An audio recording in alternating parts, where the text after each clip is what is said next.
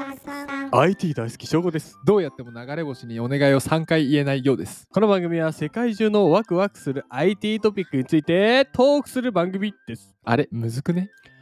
言えない3回もシュンってなってる間にさ、あ、でもあれか、金金金ってお言金のったしらお金のしいいのお金のしか金金金でいいんじゃない金って金金金、金金、こん金金金、こんくらいだったらいける何秒ぐらいなんだね。あの流れ。星がかわいそうですよそれはああやつ感情あんのあるよてかさ、てかさ、どこで生まれたんだろうね。そのおね、ほ流れ星に3回行ったら、お願い行ったら叶うってさあで。もそうだね期限が知りたいね叶ったのかね有名な人が叶ったんじゃないで広まったんでもさ、これさ、因果関係むずくない例えば、じゃあ、わかりました。じゃあ、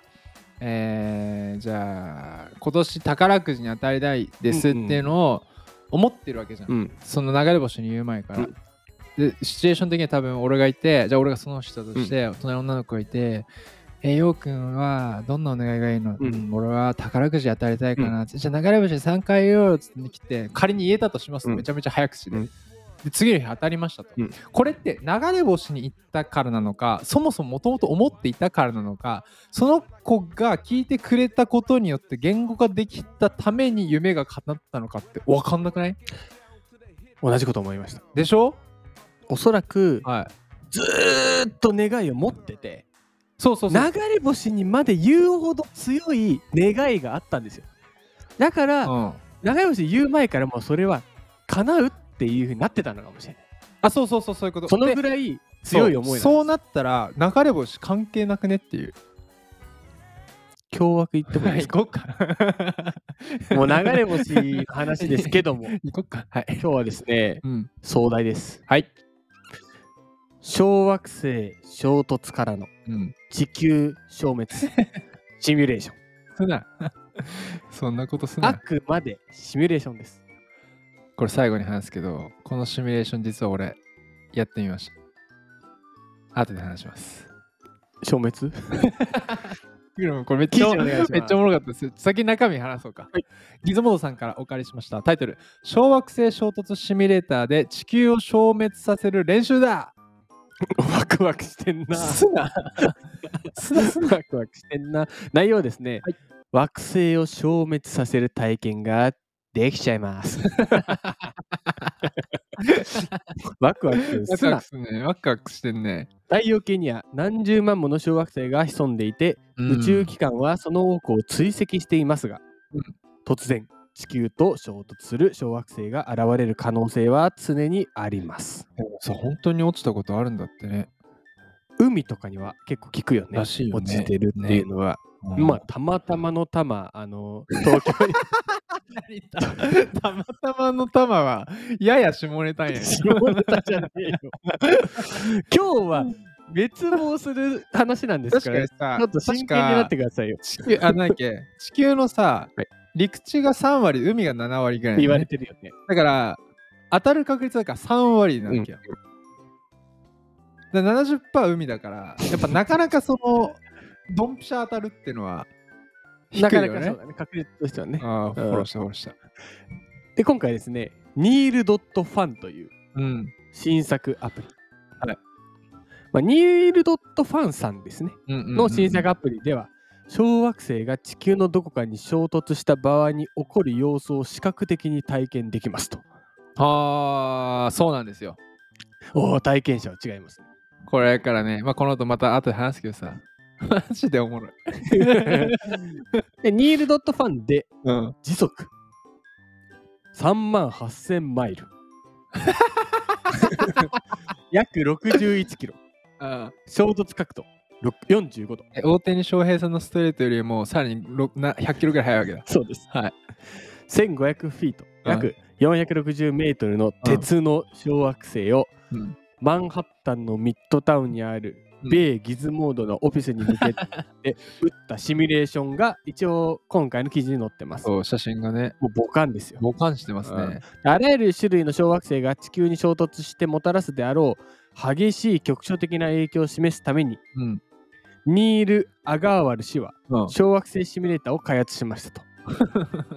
で使い方うんまずはじめに鉄石炭あ炭素うん金うんあるいは氷うんの水星から小惑星の種類を選びます。楽しそうだな 楽しいな。で小惑星は直径は1マイルうん1.6キロまで速度はいや時で速け1000マイルから25万マイルうん衝突角度90度まで設定ができうん世界地図上で衝突地点を決めたらうん5ボカンねボカンそしたらボカンだけどね